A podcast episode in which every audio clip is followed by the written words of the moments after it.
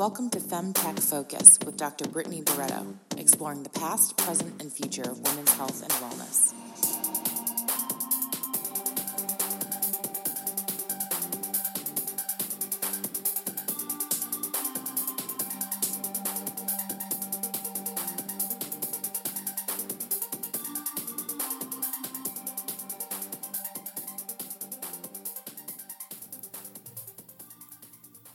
Welcome to the Femtech Focus podcast, where we have meaningful and provocative conversations with femtech experts. These academics, doctors, and innovators tell us about the past, present, and future of women's health and wellness. I'm your host, Dr. Brittany Barreto, and today we interview Rachel Bartholomew, founder and CEO of Hyivy. High Ivy spelt H Y I V Y. Hyivy Health provides a suite of pelvic rehabilitation products for women who have pelvic cancers and diseases to help improve sexual recovery after a devastating diagnosis, treatment, or surgery. They are the first company to perform therapy while also tracking data in real time on pelvic health. By tracking their data, they have a better understanding of the pelvic floor, how to treat it effectively, and predict which women are at higher risk of pelvic health challenges. Did you know that one in three women have pelvic health problems? In fact, Rachel, our guest today, is one of these women. She is a survivor of cancer. She tells us about her story of getting cervical cancer in her 20s and her struggles with the current methods of pelvic floor therapy. This is a super awesome interview. Rachel is a fantastic founder who I have personally worked with, and I know she's going to be successful, and I just can't wait to see how she impacts women's health and wellness. Enjoy! Hey, Rachel, welcome to the show. Hi, Britt. How are you today? I am doing awesome. How are you? I'm doing great as well. I'm excited to be here. Yeah, where are you calling in from? I am calling in from a little town outside of Waterloo, which is also a little town outside of Toronto, Ontario, Canada. So, uh, Canada. Uh, enjoying the nice country landscape. Uh, I moved to a new house recently. So. Awesome. We love our Canadians. We have a lot of Canadian listeners. We love y'all. and we love y'all right back. It's great. Um, well, you know, we are so excited to hear your story today. We had a phone call, and I just knew we had to get your story on record because it is a powerful one and I think it is a story that needs to be told. And this is a great platform to talk about all the details that many platforms do not, you know, provide space for. Um, so, as we get started here, our listeners love to learn about the background of our guests, right? We usually don't say we want to grow up and be in femtech. Somehow we landed up here. So tell us the story. What tell us about Rachel? Where are you from? What did you study? What did you do? And then how did you end up here?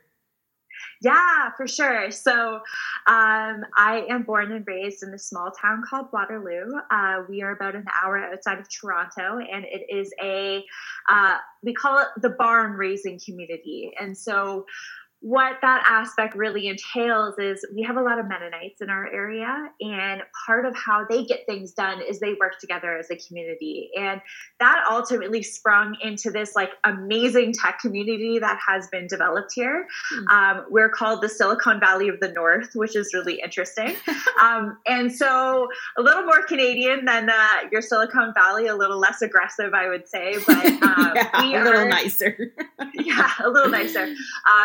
But yeah, we have this really old school mentality of just helping the community out and coming together. And this has created kind of this really awesome infrastructure for um, innovation and entrepreneurs and that kind of thing. So I like everyone, wants to get away from home. So mm-hmm. I went to Toronto for school, uh, did some undergrad work in business, and then went straight into my master's back at University of Waterloo.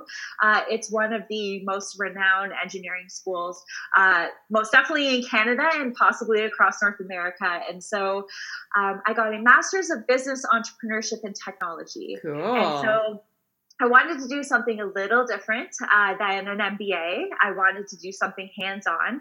And in that process, you are supposed to start a startup. And so, first day of school, you're told you have 15 minutes to come up with an idea. the ideas were hilarious. My idea was hilarious, but it morphed into uh, a five year long excursion into the world of entrepreneurship. Uh, I started a company called the Mod Market, not femtech related. Oh, okay. An automotive augmented reality e commerce system. I got to an exit with that uh, after lots of mess ups. Uh, mm-hmm. I actually give mm-hmm. like a stand up comedy routine about how much I messed up and how not to mess up like I did. Dude, that's an awesome event. We should yeah. do that. That's amazing. For sure, for sure. So, um, got that experience hands on as an entrepreneur. Mm-hmm. I worked a little bit in uh, innovation teams for financial institutions. Um, I've worked in the incubator and accelerator community. So I actually worked with a uh, local university, Wilfrid Laurier University, starting up their incubator. And I got, I kind of tipped my, got my toes dipped in a little bit of everything. Uh, I wanted to try out supporting entrepreneurs to being an entrepreneur mm-hmm. to all the other ways, like intrapreneur, which is, you know, working in a cor- corporate institution. So I wanted to try it all out, but my heart always ends up back at starting a company. Mm-hmm. So here we are. yes. Once you get bitten by that bug, it's hard. Exactly. I'm totally yeah. screwed. I can never have a boss ever again. I'm totally. It's true. It's so true. Most definitely. Yeah. So, um, now you are leading this company called Hyivy. Why don't you tell our listeners a little bit about the company and then why did you start it? Yeah, so working in the incubator, um, I did that for a year as kind of a pause in between uh, selling the first company and going into the second one, which I didn't anticipate doing.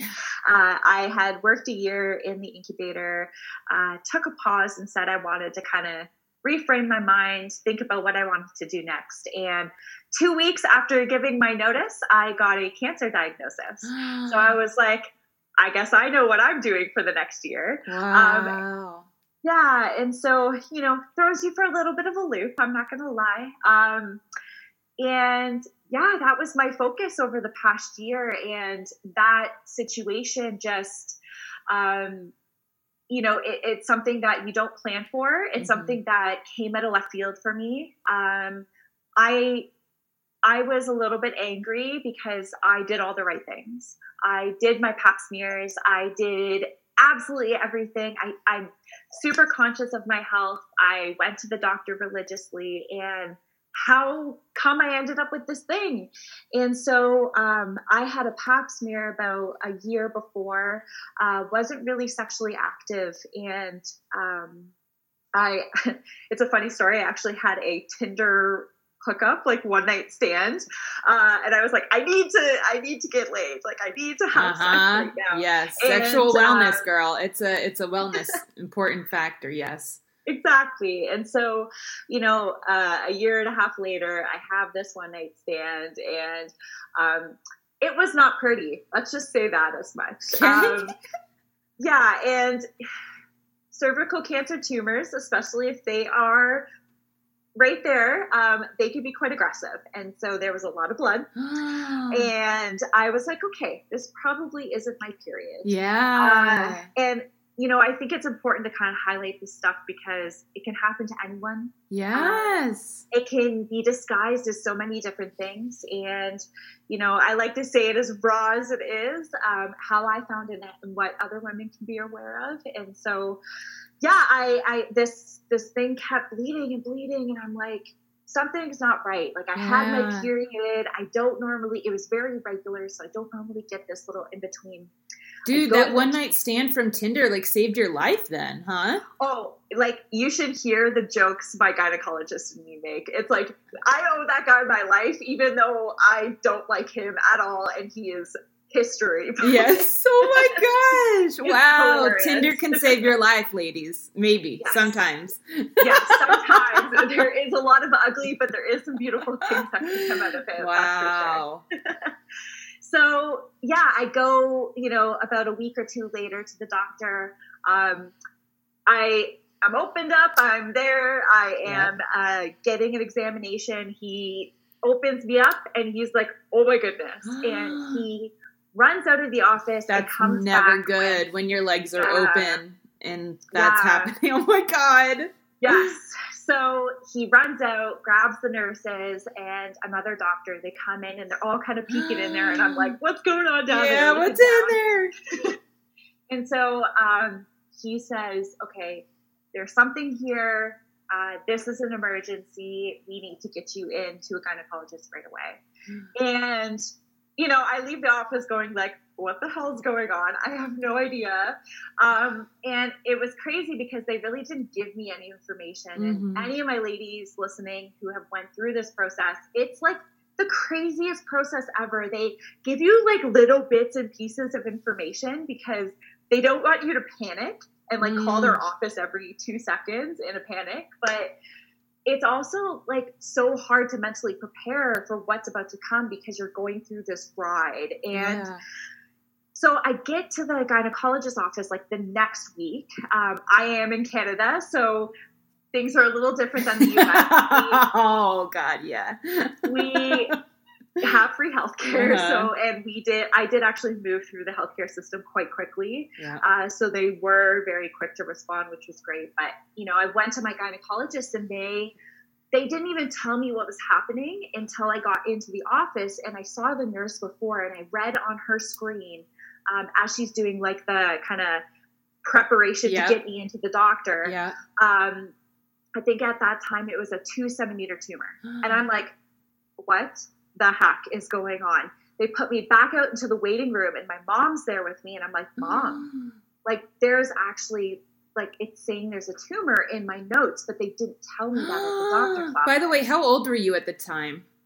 28. Wow. Yeah. So, so that was a little bit of like a rattling situation. Yeah. Gynecologist looks and she says, you know, I think we have um, a serious situation here.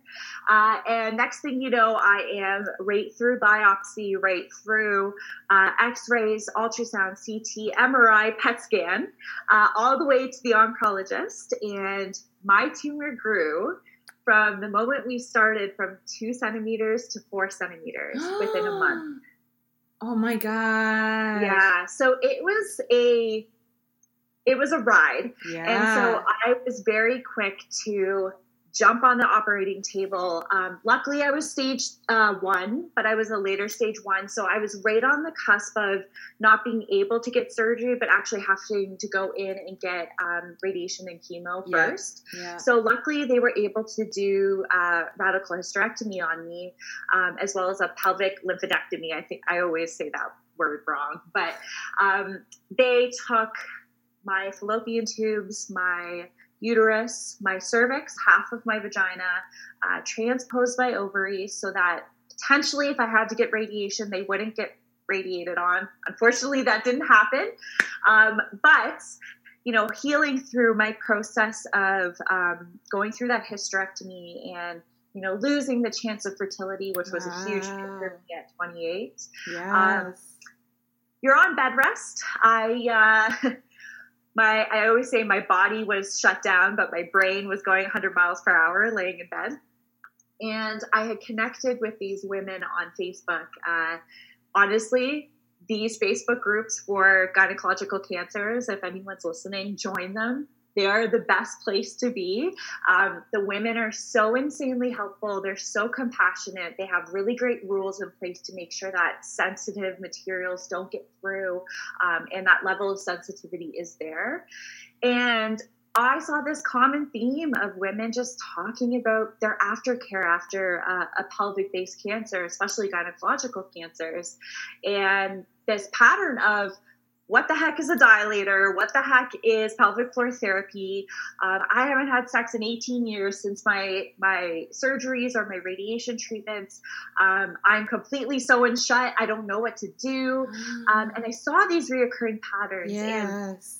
I'm no stranger to pelvic health problems. I actually had a Bartholin's gland cyst in the past, had a surgery there where um, I felt everything. That was my first learning of Mm. not knowing that I can actually take, can't take freezing. So I had a little bit of PTSD from that, developed some pretty significant pelvic floor issues, uh, saw a pelvic floor therapist and used the dilators and the whole nine yards, and kind of learned that okay, 15 years later, nothing has changed. Yeah. Oh my gosh. So I was like, okay, there's something here. I'm an innovator. I'm a problem solver. I can tackle this. Uh, and so, kind of, you know, put a couple probing questions out there on the Facebook groups, um, got some information together, did some secondary research on my end. And when I started my radiation, um, September 1st of last year, so I I'm just coming up to almost my ending uh, wow. uh, one year, but so, so, I'm still in it. Um, but I had started my radiation treatments. Um, and with radiation, you're in the hospital every day. It's a full time job. And I was like, okay, I have this like medical thing I'm thinking about doing. There's tons of doctors around. I'm going to force them to listen to me. Oh my God, you are an entrepreneur in the oncology center. I'm laying in the radiation machine. They're like, they're like trying to align my uh, you get radiation tattoos aligned with the the laser beams for the radiation machine. And i'm like hey i have this business idea and blah blah blah blah blah. And you can't leave my side because you're setting me up for radiation so you have to listen to me. I really like you. Yeah. i like that a lot. Yeah so uh, it was a great kind of chance to get that medical validation mm-hmm. i needed that they were looking for something they didn't know how to direct women the right ways other than these kind of two standards of care, which is dilators, which everybody sucks, everybody hates, they suck. Um, and the other, you know, path being pelvic floor therapy, which is slowly getting adopted, but we still have a long way to go. Yeah. Um, and you know, a lot of women are kind of uncomfortable with the fact that somebody else is just in there and digging around. Yeah, so. can we actually talk about that for a second? So, um, yeah. um, you know, we've talked about dilators in the past, but not in great detail. So, can you just tell our listeners real quick, like, if they have no idea what image should come into their head, what do you mean by yeah. a dilator? Most definitely. So, um, I will try to say it as straightforward as possible. Yeah, just they say it. Are, they are, I would say, very straight, very cold, very plastic sticks on a handle. they are cylinders. They are shaped kind of like a very straight penis. Mm-hmm. Um, and I call them like Russian dolls. You twist them off, and off comes the larger piece to a smaller piece. And okay. they get smaller and smaller down.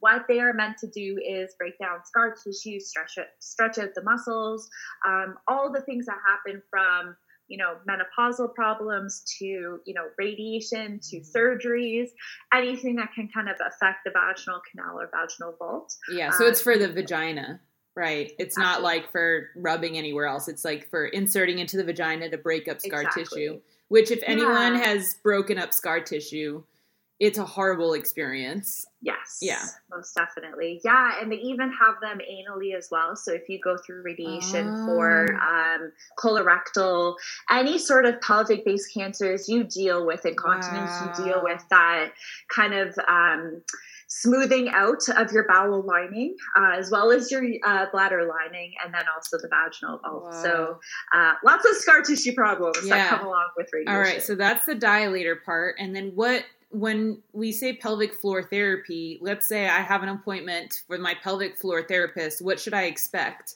What happens? Yeah, yeah. So, so my experience was an interesting one. Uh, when I first started, it was very clinical and very, you know, rigid, and they want to start out that way, and mm-hmm. it's going to feel very cold almost. And part of that is just it's such a sensitive area, and it needs to be treated with care. Yeah. And the practitioners know that.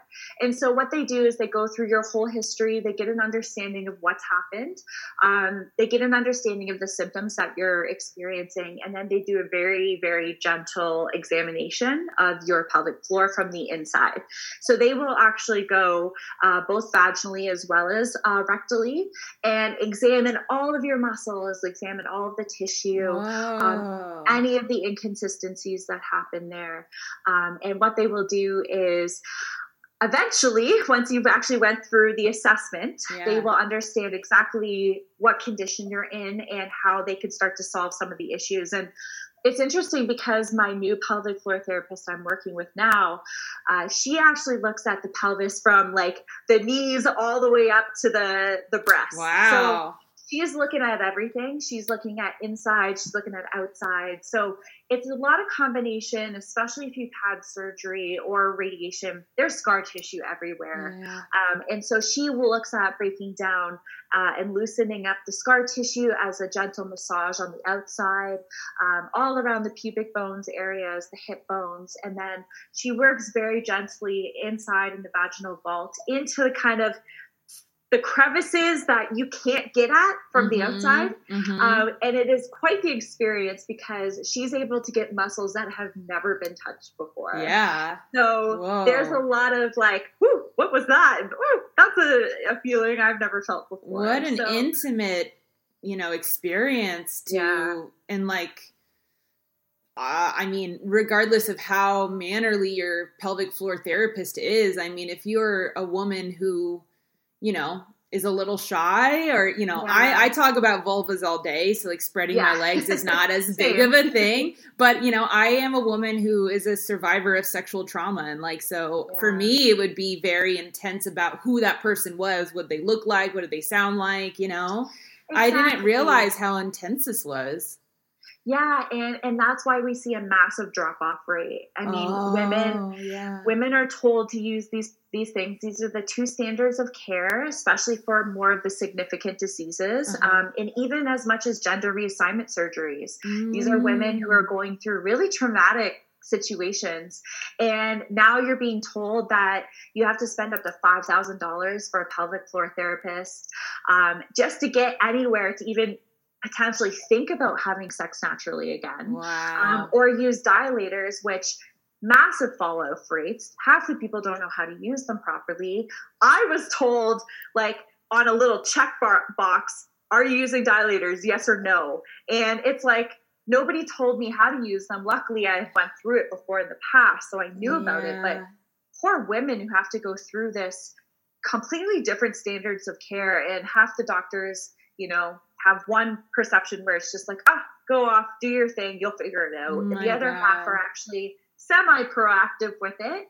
Um, but it's interesting when I was going through that validation with doctors, they even admitted themselves that they're part of the problem Mm. they don't know how to properly um, guide women they don't know how to properly set them up for success part of that has to do with the lack of research part of that has to do with um, schools of thought in the way that they were taught Okay. um, and we all know that the old school thought process really didn't keep women in mind and Mhm. so if I go to the doctor, I'm going to get a very different standard of care than if you go to the doctor. And this is a huge issue. It's a big problem. We have no data backing up the success of any of this stuff. wow. It's kind of just became standard of care. Luckily, pelvic floor therapists are changing this, and we really look at them at Hyivy as uh, a partner rather than a competitor because we need our girls to keep going, and we need some some better alternatives than what's currently being offered. Yeah, and I mean their hands are literally in it. And so like I hope they have some sense of what they're doing and that there's Exactly. progress and like they're not just figuring it out while they're in your rectum, right? Like hopefully they have some like protocols and um oh, 100%. yeah, yeah, yeah, They're yeah. well trained. They're well trained. Um, but it is new, right? And Yeah, so yeah. In France, in France, this is something that is uh, actually mandatory if you've had a baby. Uh, you're given by the government over in France uh, 20 sessions comped by the government to go through pelvic floor therapy. Uh-huh. But then you have places like uh, Japan that don't even use tampons, and Yeah. these types of things don't even exist. So you know, North America sits kind of in the middle of Uh-huh. the spectrum. We're still learning about this stuff, but we haven't quite fully adopted it Yeah, yet. and America, at least the United States. Let me be more specific and not be too American by saying America, United Yeah. States. Um, you know, uh, unfortunately, we have a large population of people who don't believe science. So yeah, we we are still we're still Yes. working on that. We're still working on it. yeah. Let's not go through the whole COVID situation Yeah, stuff yeah, right yeah, now, yeah. too. Oh my gosh. Um, so Yeah. what is Hyivy then? yeah, so learning about all of this, learning about kind of my um, experience, and initially I had started out focusing on hysterectomies, hence the high and Hyivy. Okay. Um, yeah, I, I realized that a lot of the symptoms I was experiencing from cancer, um, both radiation and going through a surgery, that's, you know, hysterectomies are pretty well known surgeries mm-hmm. and pretty regular. Um, I realized these symptoms were very similar across very different diagnoses. So, um, and a lot of the times these diagnoses compound over top of each other. Mm-hmm. So, with radiation, at 28, I was in full blown menopause. And oh boy, going into a hot flash wow. for the first time was an interesting wow, experience. Yeah. But, um, you know, I, I, deal with incontinence. Um, and I know that talking with, as I started to talk to more people in different uh, areas of diagnoses, this is similar across PCOS, endometriosis, mm-hmm. um, you know, all the way into postpartum complications there's prolapse all these things develop things like scar tissue and changes to your physical structure um, changes in your lubrication levels changes in the way that you can control your muscles. And unfortunately a lot of the products that are out there so not even just the standards of care in terms of the dilators and pelvic floor therapy we've talked about but kegel exercisers and some of these other tools they're just not going to cut it for us poor girls who can barely you know get a dilator in or do a Kegel because there's so many other things going on. Oh, yeah. And so, what we wanted to do was really approach this from a holistic standpoint, knowing that, you know, most likely if you have incontinence, you probably have, you know, some muscle control issues. If you have lubrication issues, you probably have some healthy tissue problems, mm. right? And so, we came at this at developing kind of an overall medical approach for our product development focusing on the five vital signs of the pelvic floor. So, looking at sensation, both pleasure and pain, looking at uh, lubrication levels, so healthy discharge all the way to menstruation and infection, um, healthy tissues. So looking at scar tissue to you know your regular good old healthy tissues, um, muscle control and response, and then looking at incontinence from both a bowel and bladder. I think we all forget that the bowel has just as much incontinence as the bladder can have as well. Yeah. And so what we wanted to do was create a product that kind of served a lot of those different functions. Mm-hmm in combination with um, some data, which has been really, really exciting. So we created a uh, IoT platform. So first is the therapeutic vaginal wand, uh, and what it is is it's modular and customized to your own specific needs. So we work with women uh, who deal with menopause, all the way to cancers, gender reassignment surgeries, mm-hmm. to twist and click on different modules that work best for their specific symptoms. Got it. And Rachel, and, real quick we have a yeah. lot of listeners that are not entrepreneurs. We have farmers. Yeah. We have everyone on here. What is what do you mean by IoT? Yeah. And what do you mean by modular? So yeah. I'm thinking in my mind, vaginal wand. Yeah. It's customizable, but tell me why why did you call it IoT and what's modular mean? Yeah, so IoT uh, really focuses on the Internet of Things. So, what we're trying to do is not just provide a therapeutic device, we also want to provide a device that has data elements to it and is able to take that data and share it you know, with yourself to showcase your progress, which nobody has really delved into yet. And partially the reason why we're at where we're at is because we don't have access to this data.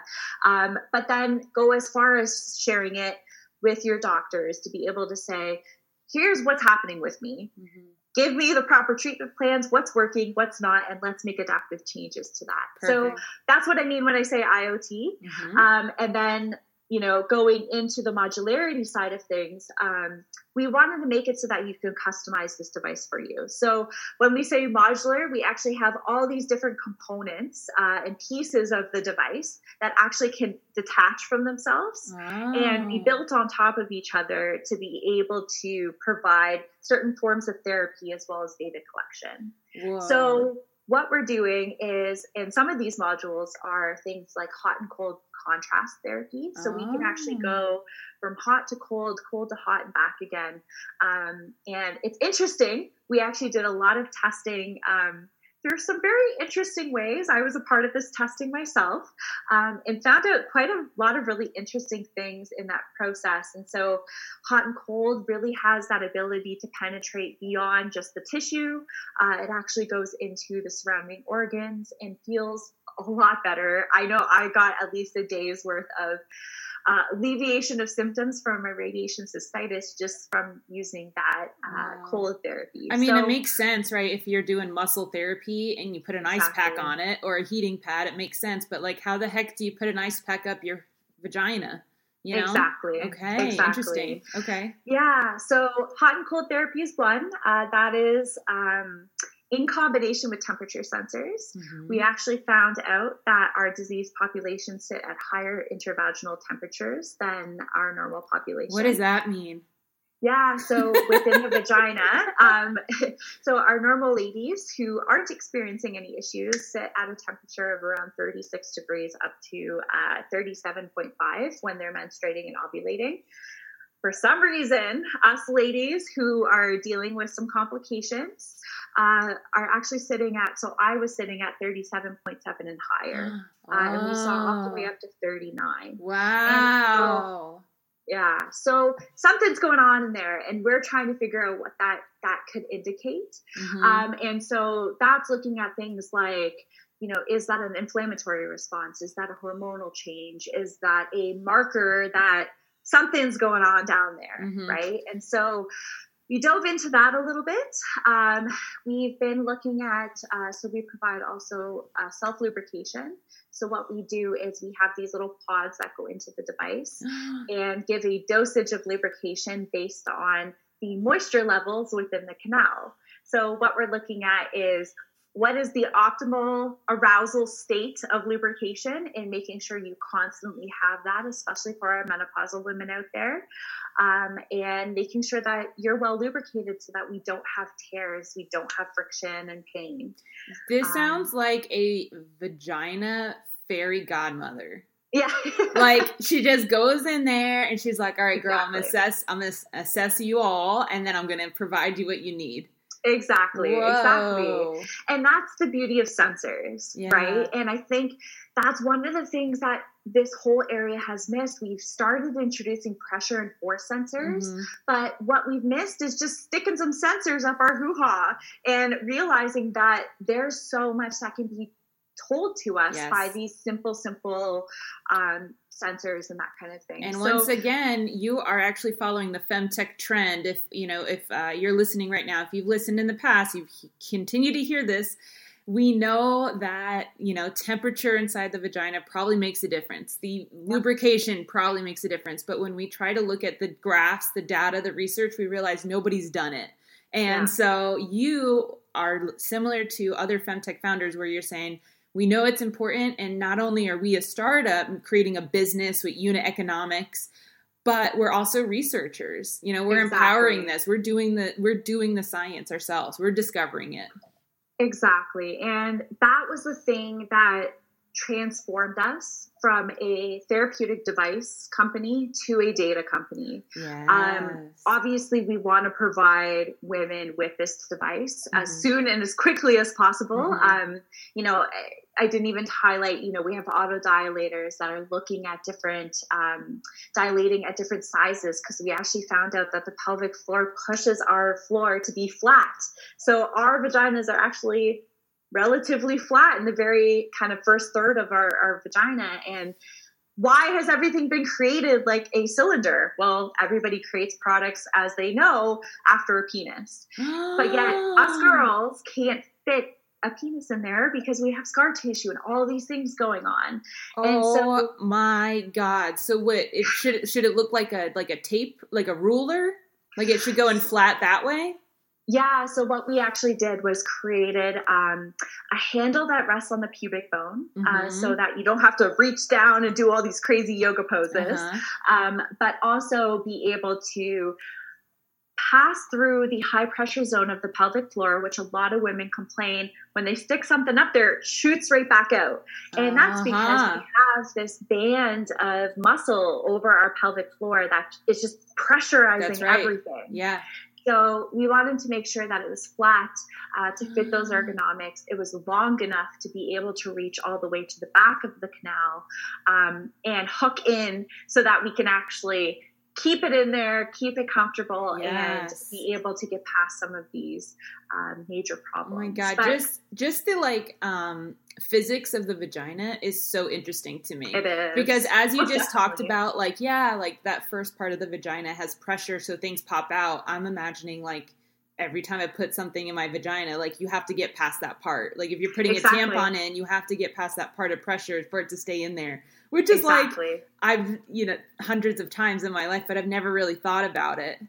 Exactly, and that's the thing. Like I didn't either until we started to do all this crazy testing. Mm-hmm. We were doing mm-hmm. testing with balloons and all sorts of different stuff. and we found this stuff out where it's like, why has everything been created with this yes. standard in mind? Well, it's male driven. Yeah. Right? It's male driven to create products so that it can satisfy men. And I hate to say that, yes. but that's the way it is. Yes. And a lot of us just can't even consider sex, let alone interacting with a penis with our vagina in any sort of way. Mm-hmm. We just want to get back to being able to have an exam comfortably by our yes, doctors, right? Yeah. So, but wow. you know, that really led to that data element and that data element for us.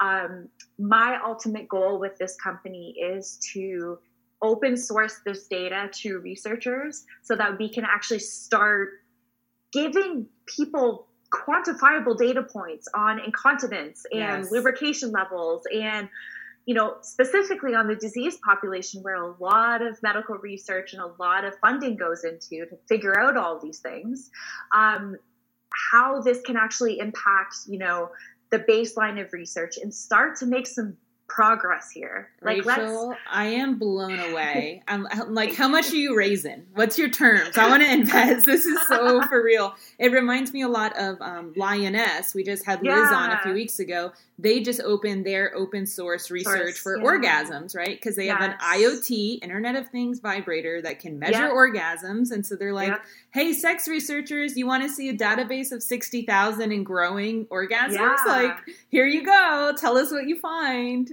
Exactly, and I, I absolutely adore Lioness. They uh, mm-hmm. uh, they messaged us on Instagram, and I'm like, oh my god, I'm a huge fan. I know that's how I felt too. I was like, yeah. hey girl, you please me a lot. I love you.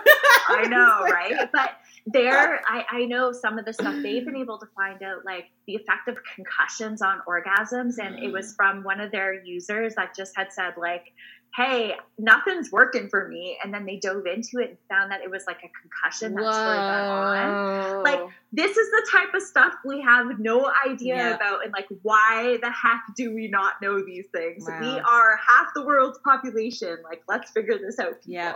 Yep. Oh my gosh. Crazy. Yeah. So what, where are you at with the company? A lot of our listeners, um, they want to buy the product if it's available or they want to yeah. know like when can they expect this so give us a sense of where you're at right now and like what is the near near term goals yeah, so we have, uh, we're just in the process of filing our patents and getting this product kind of secured up so that mm-hmm. we can mm-hmm. actually start to promote this. Mm-hmm. Uh, if you go on our website, uh, hyivy.com, uh, you will see that there's not a lot of information out there, but that's partially too because we've been a little bit hush hush, but mm-hmm. starting to open up about what we're working on now. Um, and so, what our goal is over the next little bit, uh, we are trying to make a decision uh, in the very, very short term. So, within the next week or two, of if we will be going down the medical device route, mm. which is ultimately the route that allows us to leverage this data in a medical sense. Mm-hmm. But unfortunately doesn't allow us to get this product to market quick, right. which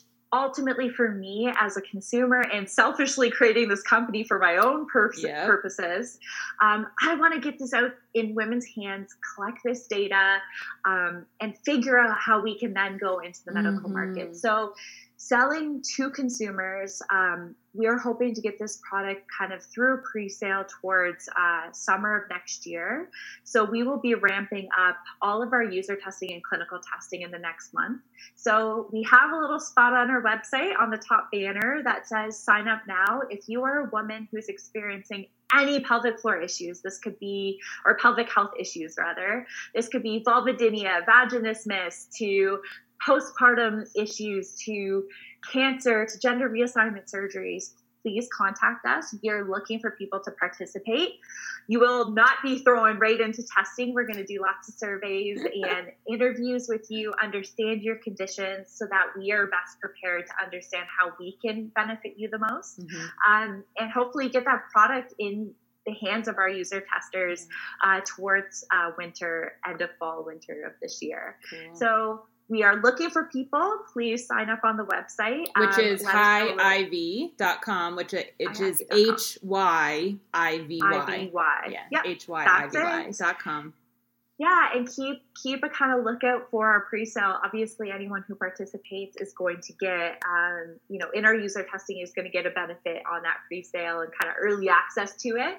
Uh, but that will be coming out towards uh, spring summer of next year. So, so incredible rachel. You know you are targeting two things that i you're targeting many things but two in particular yeah. that i'm very passionate about and i think we don't talk enough about is you know the world is like let's cure cancer let's cure cancer and then it's like okay woman you survived you're a survivor good on you have a good life and yes. the only thing I do hear about is fertility. But for me, it's like, why are we still stuck in the paradigm that a woman's only purpose is to reproduce? What about her lifestyle quality? So I love exactly. that you're targeting that. You know, I'm a survivor, but uh, yeah, and my life should be not subpar. I want a normal exactly. survivor life, right? Um, exactly. And the other part is, and you've said this several times, and I'd love to just like take a minute or two for us to talk about it, is the gender reassignment surgery. So, you know, at Femtech Focus, we we are not the last say on what femtech is defined as, but for us, for sure. we define it as uh, women and female health. And so for us, it's queer health, it's you yes. know transgender health. And so, can you tell us a little bit about what has in what context does your device help an individual with gender reassignment? And then also, did they have any solutions before? is this the first solution? Yeah, so such an interesting question. One that I knew about talking to pelvic floor therapists, but didn't didn't know how to address it. And I was pitching in New York, and lo and behold, in this virtual pitch, there was this woman who was just screaming on the other end, going, We need to talk, we need to talk. And this wonderful, amazing human, Claire, who is now on our team, uh, who has went through the gender reassignment surgery. So she transitioned from male to female. Okay. Um, she's went through all of these issues and it's so funny because she's like a crazy inventor. And so she actually hacks away at things and has bought all of our competitors products and have tried to like make this zombie product that would work best for her. But it was so interesting sharing her sharing her story and comparing it to mine. Even though we have two completely separate stories we were dealing with the exact same issues. Wow. and it's like why like what is this?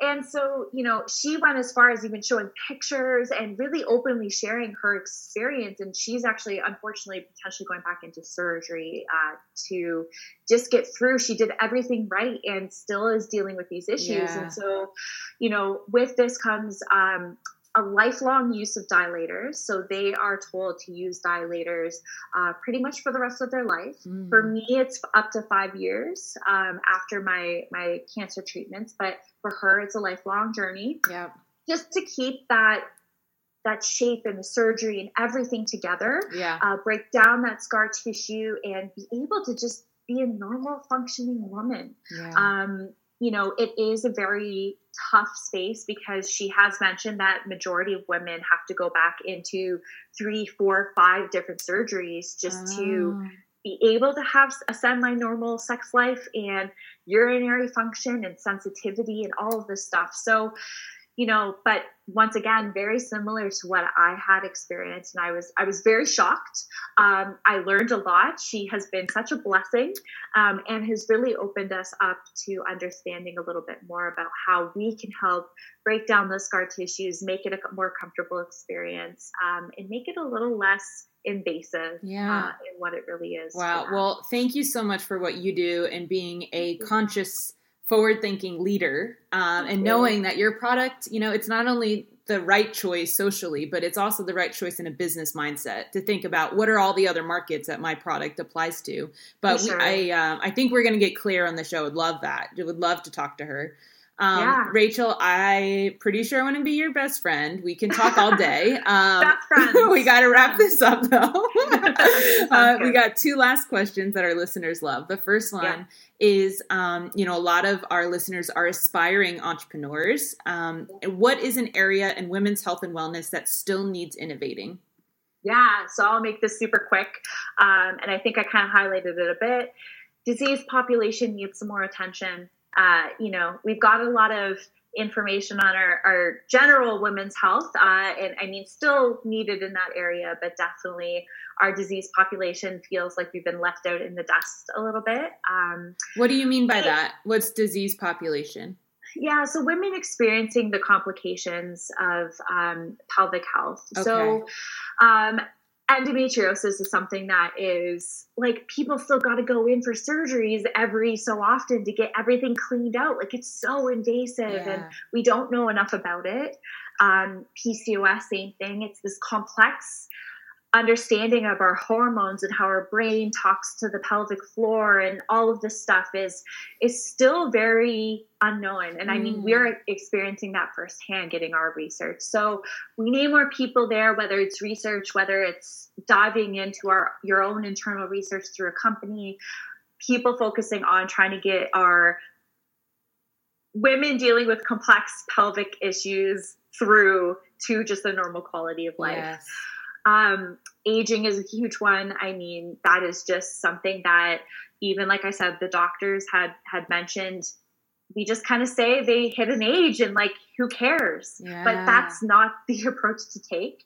Um, we need more women not afraid to take on hardware, medical, sensors like let's stick some sensors up yes, there yes yes so i think that is uh, that is one of the biggest or oh, a couple man. of the biggest areas wow incredible and our last question is um, what do you think the femtech industry as a whole right now needs the most in order to be successful yeah so i think we need you know obviously i think this with femtech comes just the general conversation of women entrepreneurs. Mm.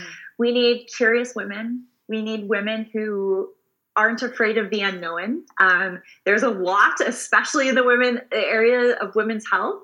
Um, but at the same time, the unknown comes a lot of opportunity. Mm-hmm. And opportunity can be scary because it's like you're going out and they say the blue ocean it's this ocean of opportunity and, and freedom but at the same time there's big waves and there's sharks and there's all sorts of things right?